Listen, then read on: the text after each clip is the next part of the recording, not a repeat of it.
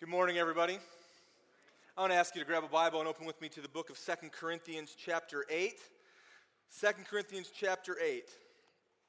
And as you turn, let me pray for us. Father in heaven, you are a good and gracious King.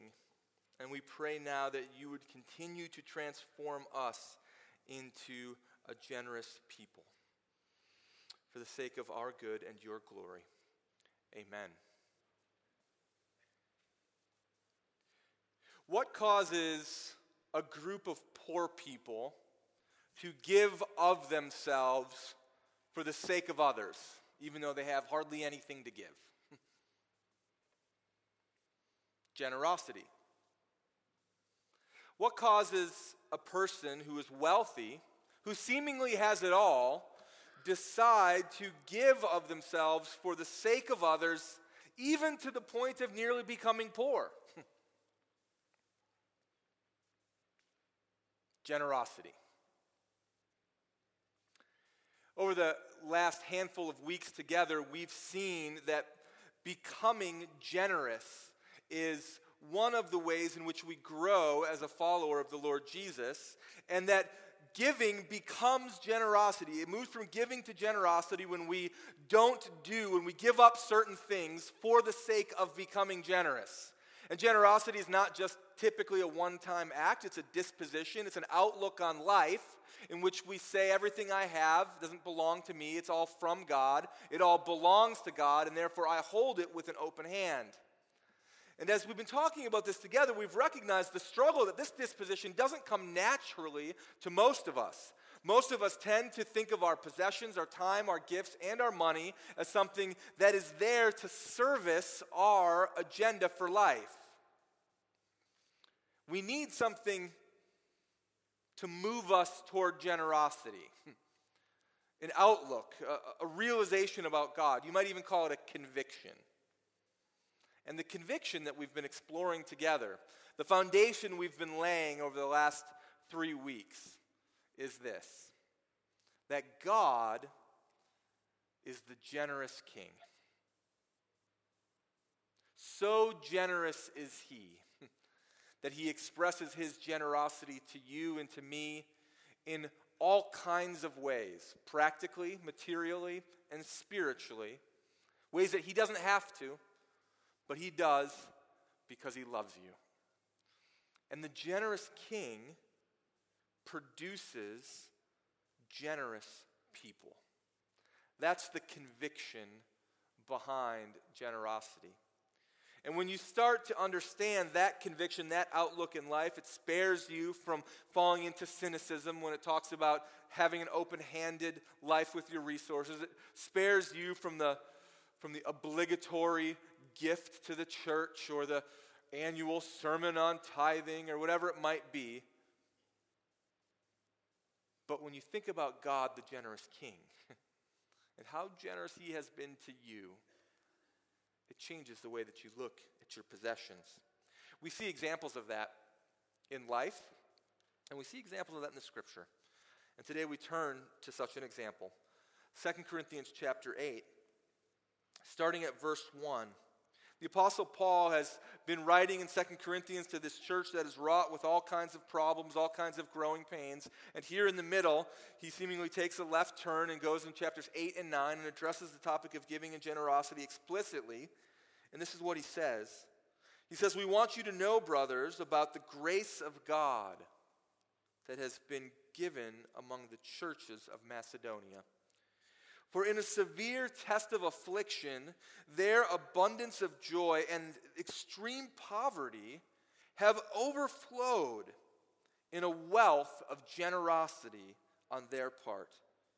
For they gave according to their means, as I can testify, and beyond their means, of their own accord, begging us earnestly for the favor of taking part in the relief of the saints. And this not as we expected but they gave themselves first to the Lord, and then by the will of God to us. Accordingly, we urged Titus that he that as he had started, so he should complete among you this act of grace. But as you excel in everything, in faith, in speech, in knowledge, and in all earnestness, and in our love for you, see that you excel in this act of grace also. I say this not as a command, but to prove by the earnestness of others that your love also is genuine. For you know the grace of our Lord Jesus Christ, that though he was rich, yet for your sake he became poor, so that you, by his poverty, might become rich. And in this matter, I give my judgment. This benefits you, who a year ago started not only to do this work, but also to desire to do it.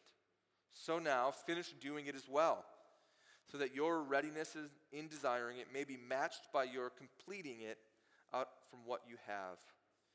For if there's ready, if readiness is there, it is acceptable according to what a person has, not according to what he does not have. For I do not mean that others should be eased and you burdened, but that a matter of fairness, your abundance at this present time should supply their need, so that their abundance may supply your need, and there may be fairness. As it is written, whoever gathered much had nothing left over and whoever gathered little had no lack. Paul begins this section of Second Corinthians by giving two examples of generosity. The first example is seen in verses 1 through 5 among the Macedonians. He says in verse 2, look at it with me, he tells the Christians that those in Macedonia were extremely poor and in severe affliction, and yet they overflowed with a wealth of generosity. And when you read that, it's easy to gloss over, but when you stop and think about it for a moment, it causes you to ask a few questions. This is not normal human behavior people who are very poor going over and above in giving the very little that they have for the sake of other people. So, what is going on here that has created this dynamic in which they want to be extravagantly generous? Well, part of the answer is found in verse 1. Paul is describing the weekly collection in Macedonia. He's describing what we would call the offering, what we did just a few moments ago. And he describes it as, in verse 1, the grace of God that has been given.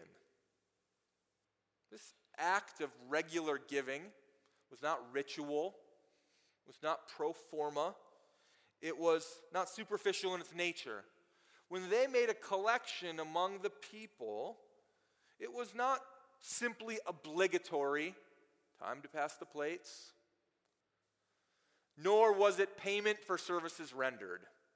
The church is doing good things, and I like the music, so let's give to the offering. It wasn't merely in response to a profound vision by the senior pastor. This giving is described or attributed to God's grace to them. It was a reflection of grace. The Christians in Macedonia said that their giving was because of God's grace to them, his overwhelming, undeserved favor upon them. They considered themselves to have God's grace even though they had almost nothing. They considered themselves to have God's grace even though they were in great affliction. And this caused them, it says, to overflow, or some of your translations might say, well up with generosity. And I love that expression, to well up. We use that expression today almost exclusively in one situation, don't we? To well up with emotion. To well up with emotion is another way of saying emotion has overtaken you. You can't help but cry. These Christians welled up in generosity. God had saved them from themselves. They didn't deserve it. His grace was abundant in their life, and they were acutely aware of it. So grateful were they for the grace of God that they saw his provision as spiritual and material, even though spiritually rich, materially meager. And yet they still lived in generosity. Paul didn't need to constrain them with an amount. He didn't need to set the goal or put the thermometer up in the church lobby. He simply talked to them about God. And they had an attitude, a disposition, you might even call it a conviction, that he was the generous, generous king among them. And in fact, it says in verse 4 they were so desperately wanting to be a part of what God was doing that, look at it with me, they begged for the opportunity to participate. Their giving, in this sense, was a visible sign of the invisible grace that God had given them. Their giving, their generosity was a visible sign of the invisible grace that God had given them. And in a bizarre reality that we can't make sense of in the world's terms, we see that in among these people that joy because of what the Lord had done, plus severe affliction of their circumstances, plus poverty equaled wealth. Joy plus affliction plus poverty made these people really, really rich. Friends, only the gospel can do that. and so the poor acted in generosity. Notice another component of what compelled them to do so. Look at verse 5 with me. Paul says this is not as we expected, but they gave themselves first to the Lord and then, by the will of God, to us. To give themselves first to the Lord is another way of very simply saying they surrendered themselves to God.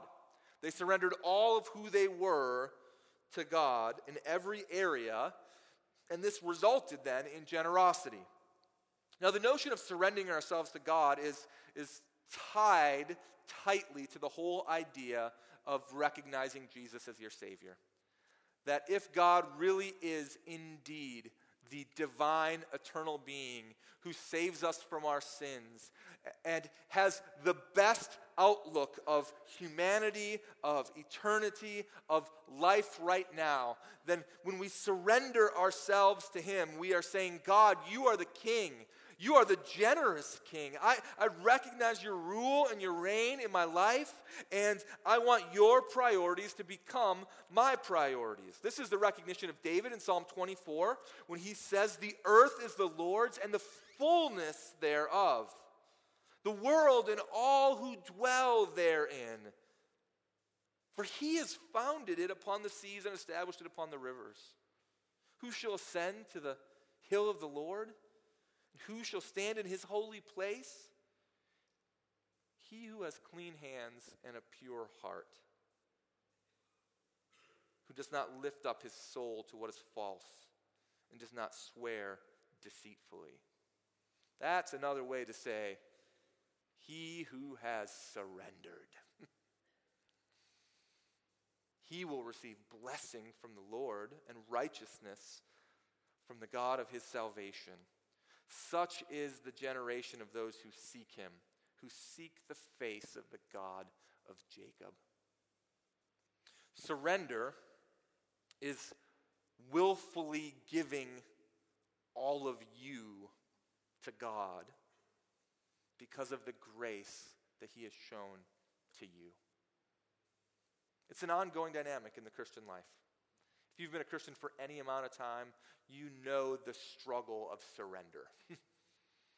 the struggle of saying, God, I give this piece to you because our propensity is to regularly want to take those pieces back for ourselves, our relationships, our aspirations, and maybe even the most difficult of them all our money.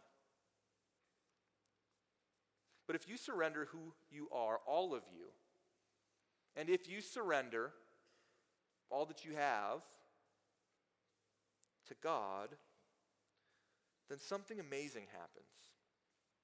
You become a conduit of His grace.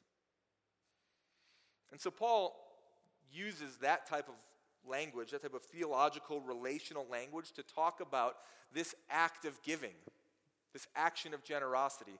Look with me in just chapters 8 and 9 of Second Corinthians. These are all of the descriptors that Paul uses to talk about generosity and giving.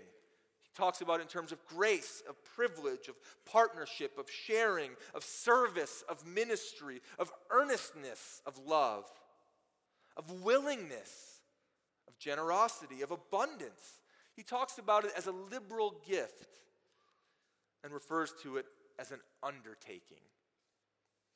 The thrust that he's trying to help them understand is that invisible grace is made visible as we excel in generosity.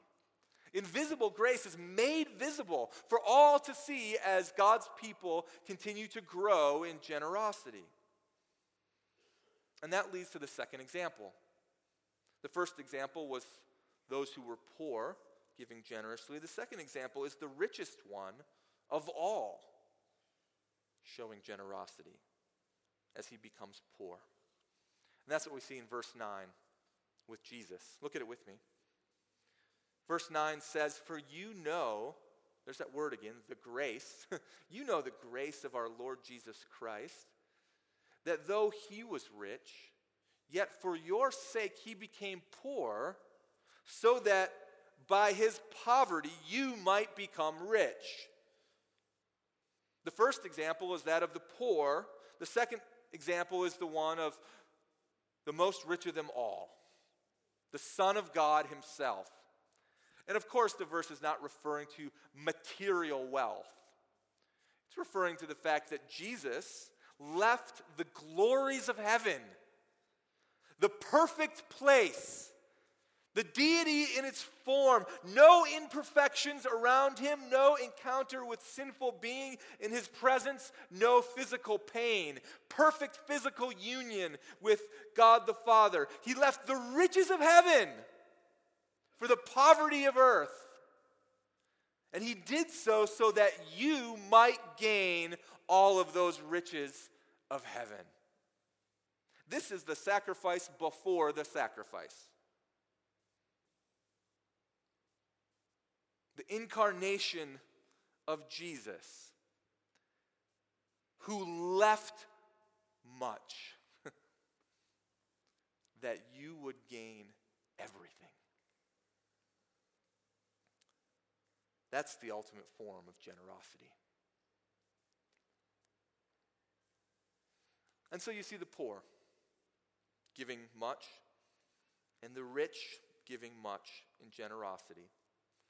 And Paul drives home the point in this chapter, in verses 13 through 15, that there is a shared ownership among the people of God for spiritual and physical needs. That when you have much, you give it in such a way that there's nothing left. And when you have little, you do not want because of this shared ownership in the gospel. In those two examples, Paul briefly addresses the work of Titus and, and what's going on in the life of the church there in Corinth, but then he gives a specific encouragement. It's an encouragement to them, and I think it's a good encouragement for us. It's encouragement to move beyond obligation in how you look at giving and your resources, to move beyond that into a dynamic in which you excel in the grace of giving, in which you excel in generosity. And we see that in verse 7. Look at it with me. Paul says, But as you excel in everything, in faith, in speech, in knowledge, in all earnestness, and in our love for you, see that you excel in this act of grace also.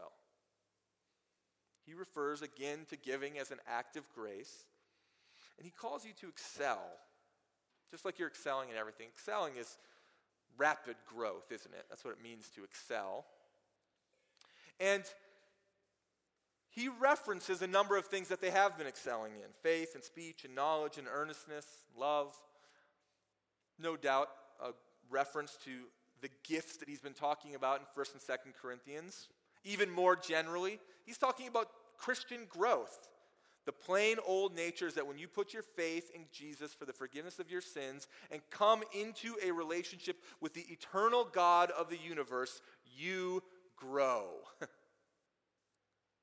I wonder how you've grown. If you're a Christian, you have.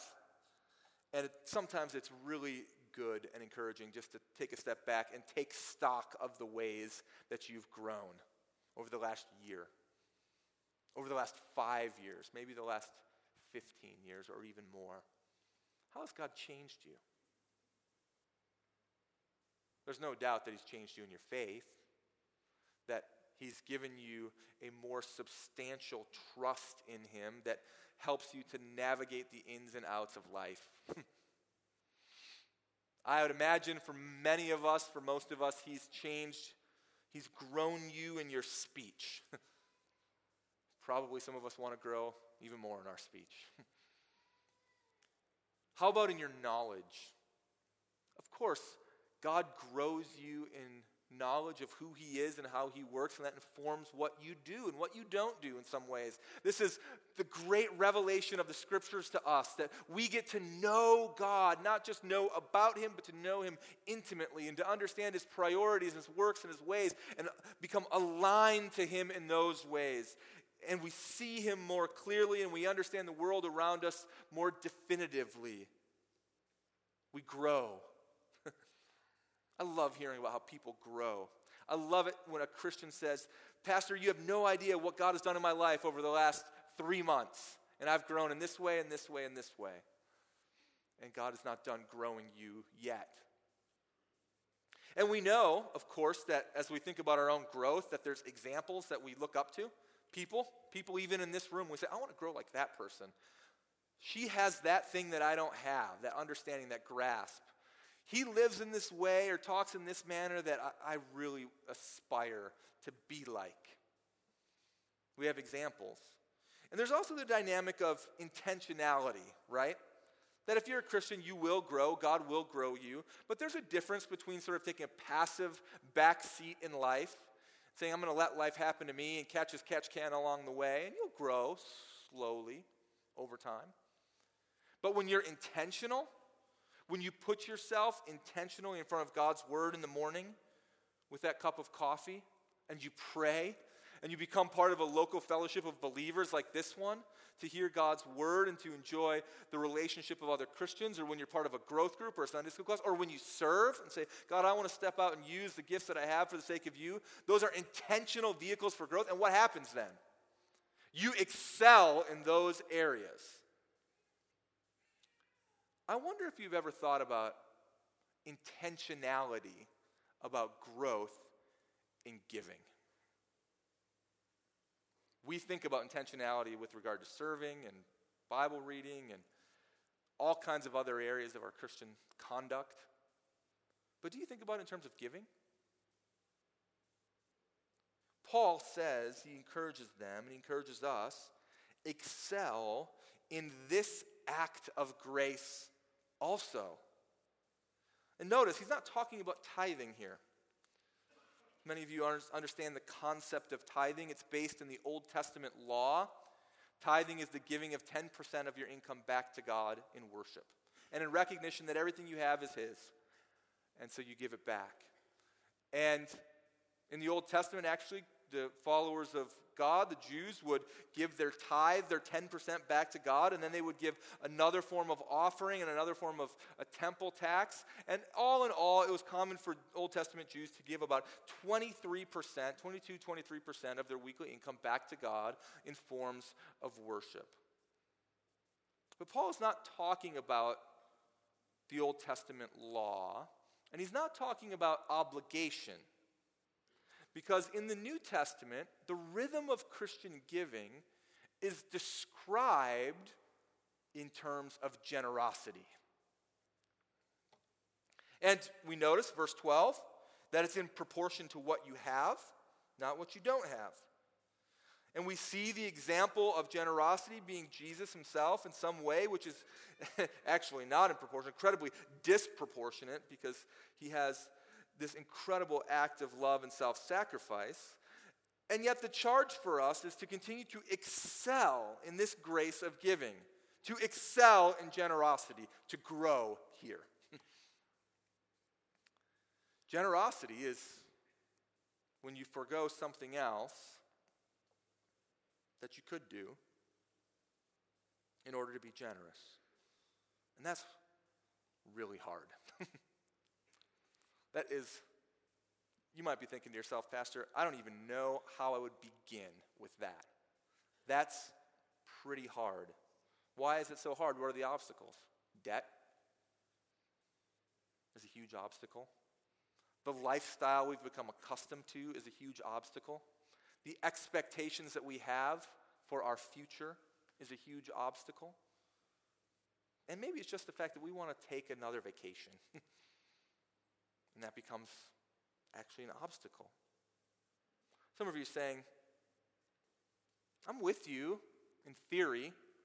I want to grow in this area like I want to grow in the other areas of my Christian life. And I think that's probably the vast majority of us. But we might be saying, I just don't know how to get there. How do I move from where I'm at today to growing in this area of my life?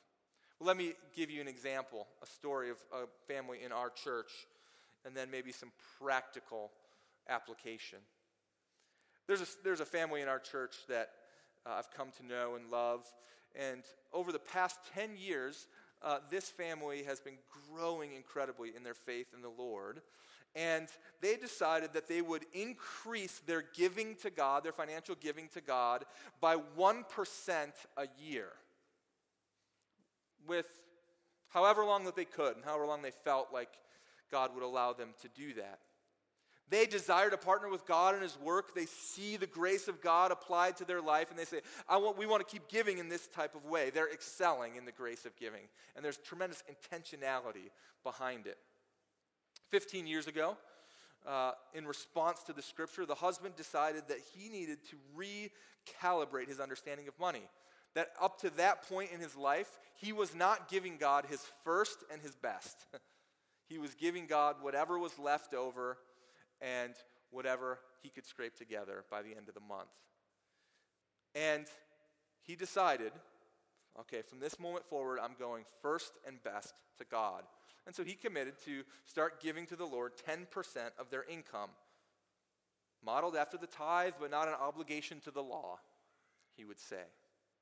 As time went on, as they continued to give in that way, uh, five years later, he read about the blessedness of possessing nothing by A.W. Tozer in his book, The Pursuit of God. And the idea is this that of course you still own material things, but you possess nothing.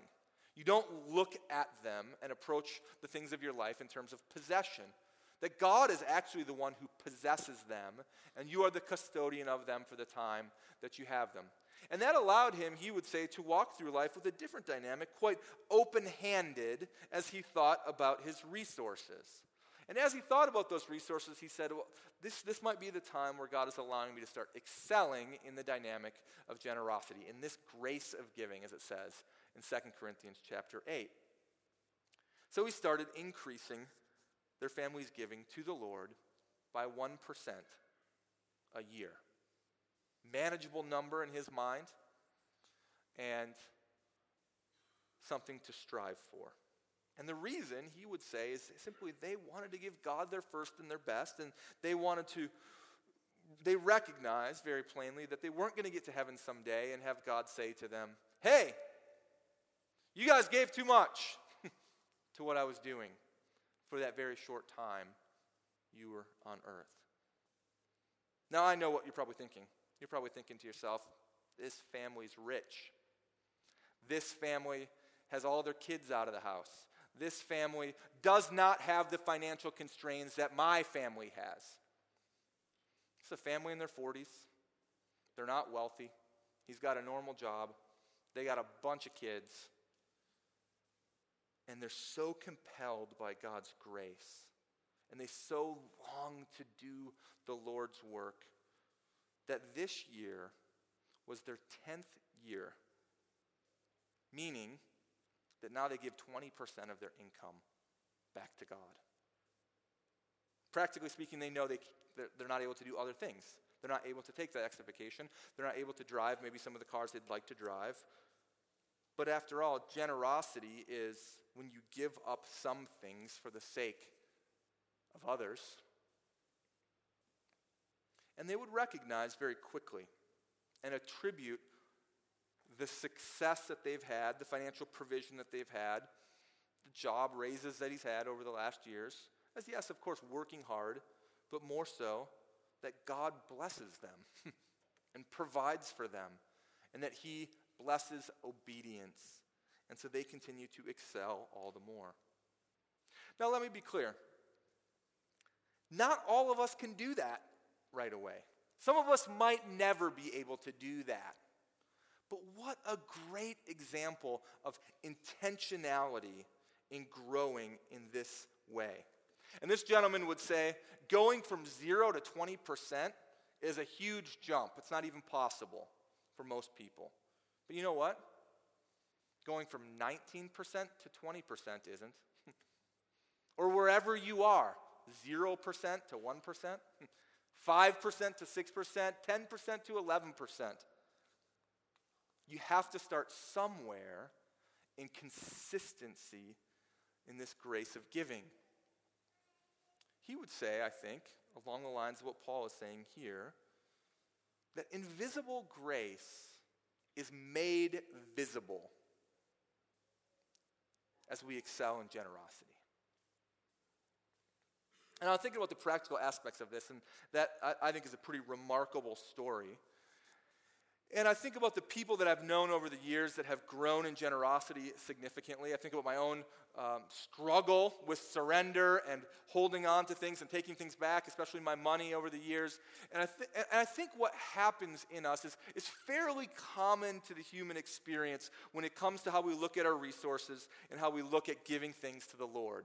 And, I would just call it the arrow of progression here, or the growth and generosity. And it looks something like this. This is just kind of a rough uh, graphic of what it could look like that we came up with this week. On the very far left end, on the left of the red arrow, is the idea. You say, Yes, I want to respond to the scriptures. Yes, I, I think it's good to be generous and give to the Lord. I want to do that. And so you make a decision to do that, but you say, you know what? When you look at my finances, there's absolutely no way I could do that even if I wanted to. My personal finances are all tangled up in all kinds of things in debt, in lifestyle, in a mortgage, and all kinds of things. I can't even I can't even be generous if I want to right now. And if that's you, and that's a lot of people in our culture today, I would say that there's really two first steps for you. Step number one is to start to become intentional about untangling that rat's nest of your finances. And we offer help with that through Financial Peace University and other mechanisms that have been really helpful to people over the years to move from financial slavery to financial freedom. And then, number two, I'd say if you're in that place, sometimes it helps you just to get off the blocks by just giving something, even if it's small in its nature. I think from there, many of us get to a place where our finances are relatively in order and we, not perfect, but we say, I know I should be giving. I don't really feel like I want to. That's called obligation. Some of us look at our tithe in the form of obligation. I can give the number, I'm not going to give more, I'm not going to give less. Some of us look at maybe even a bigger gift in forms of obligation. You can give a lot of money away and still feel obliged to do so without being driven by generosity. And so, this is in this obligation phase, you give somewhat consistently, it seems like. You look for excuses not to obey at times because uh, you're, you do not feel it, you're not driven by a conviction necessarily. But then something happens. It seems like for a number of people, the more that they give, and even if they're giving out of obligation, they start to see what God does in them and through them. They start to feel what God is all about by way of conviction of this generous king. They see the results of people putting their faith in Jesus, of people growing in their likeness to Jesus, and then there's a switch that flips. And the switch that flips is now they move from feeling obligated to give to becoming excited to give. And they move from looking for excuses not to give to looking for opportunities to give. And this is a really exciting phase of growth. And I, I've seen that, I've heard that in many of you when you're saying, God is doing something that is so much bigger than me. And what legacy can I have that's better than being part of an eternal work that far supersedes the insignificant things that I would buy in the temporary? And so they orient their life and start to grow in generosity. And then, of course, the last phase is that you continue to excel. From there, it's like a rapid growth that happens. And it's incredible. I wonder where you are on the arrow. I wonder what you would say your next step is to excel in this act of grace. I think if you take a big step back in this passage, you can see a couple of things emerge. Number one is that the giving of your earthly treasures is not a transfer of earthly treasures to heaven, but rather it's a way of saying that earthly treasure doesn't compare even close to the things of heaven. I think number two is to say that giving and generosity is not a way of simply imitating Jesus but rather it's pointing to the life changing grace of God that we have through Jesus. I think number three, and this is where we so often fall down, I think, in the Christian community today, that giving is not fueled by obligation or motivational techniques. giving is fueled by joy, it's fueled by gratitude. Joy in what God has done in your life and gratitude for what He has given. If that's the fuel, generosity happens. Invisible grace is made visible as people start to excel in this way. I want to close this morning by reminding you of the story of William Tyndale. Many of you know his name. William Tyndale was an English minister in the 1500s who translated the Bible into English for the very first time. Until then, the Catholic Mass was conducted uh, in Latin, which was no longer the common language of the people, and they had no form of the Bible in a language they could read. So they couldn't hear sermons in a language they could understand. They couldn't read the scriptures in a language that they could understand. There was a spiritual famine in the land.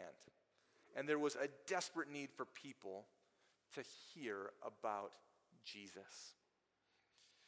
William Tyndale came onto the scene shortly after Martin Luther in Germany had translated the Bible into the common tongue of German.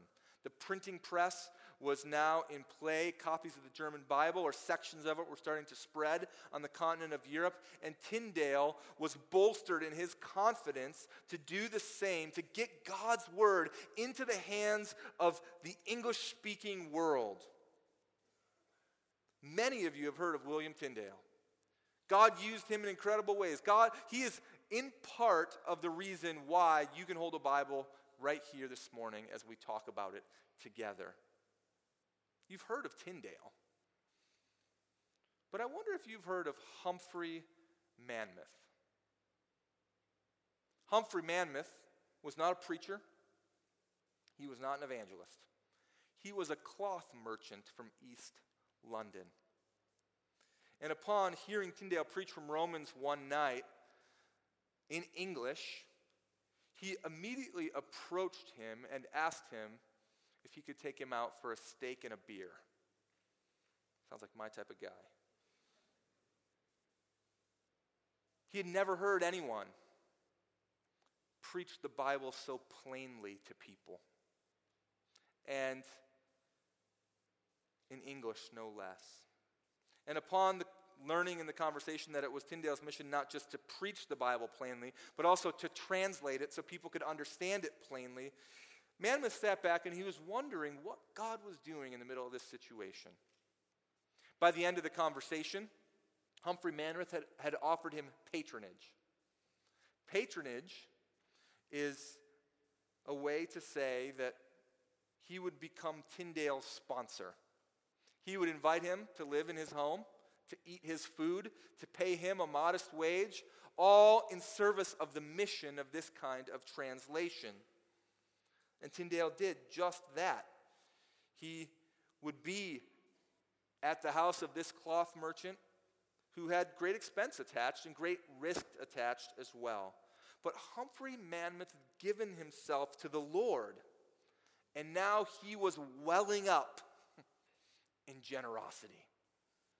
As time went on, Tyndale needed to go to Germany to access Luther's translation. Monmouth and the network of merchants that he knew sent money and supplies to provide for him and promised to connect him with the network that they knew on the continent. Tyndale eventually made his way to Antwerp, Belgium, where he continued his work. And during that same time, Humphrey Monmouth was arrested and thrown into the Tower of London for a year simply for his financial support of this outlaw of the Catholic Church.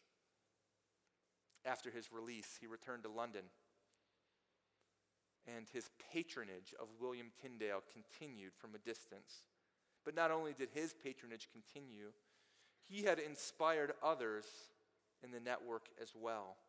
And now there were patrons in Europe that were funding the growth of gospel ministry through the preaching and translation of the Bible. In 1536, Tyndale in Antwerp was nearly complete with his translation. He had been resting in the truth of justification by faith alone. When soldiers stormed his residence, he was arrested, and within a few days, he was hung and burned to death.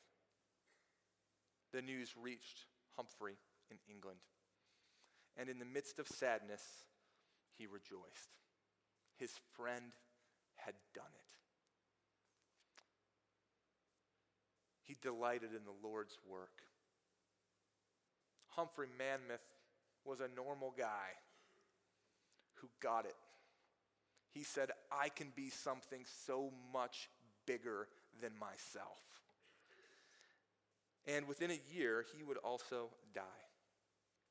Their partnership was over, but the English Reformation had just begun. You've heard of William Tyndale. But the growth of the Word of God was also fueled and funded by people like Humphrey Monmouth. This is what happens when people grow in generosity. This is what happens when you take a step back and you say, there are things in this world that are infinitely more important than the next vacation. or the nicer car or the material goods that I want to buy. This is what happens when you say, I want to be part of something bigger than myself. I want to be part of something that lasts long after I'm dead. I want to invest in something of eternal significance. God does incredible things through those types of people. Think about it. Dream with me for a minute. What would happen if all of us grew in that way? Hundreds upon hundreds of gospel patrons. Think about what happened in the region. Think about, the, think about what happened by way of the missionaries. Think about the physical and spiritual needs met for other people. Not to put on hardship, as Paul says, but to excel in this act of grace. Invisible grace is made visible this way. the invisible grace of God is made visible when you excel in generosity. So pray with me. Let's pray. Let's think together. What is, what is my next step to move in this direction? Father, we need your help. We are compelled by your word and by examples of the Macedonians, the examples of Christ, the examples of members of our own church family, the examples of people like Humphrey Monmouth. But don't let us rest in simple recognition, but rather, by your Spirit, continue to grow us in the practical expression. That your kingdom would continue to expand, that we would participate in what you're doing, that we would have joy beyond measure, and that our resources would be held in their proper place, we pray. Amen.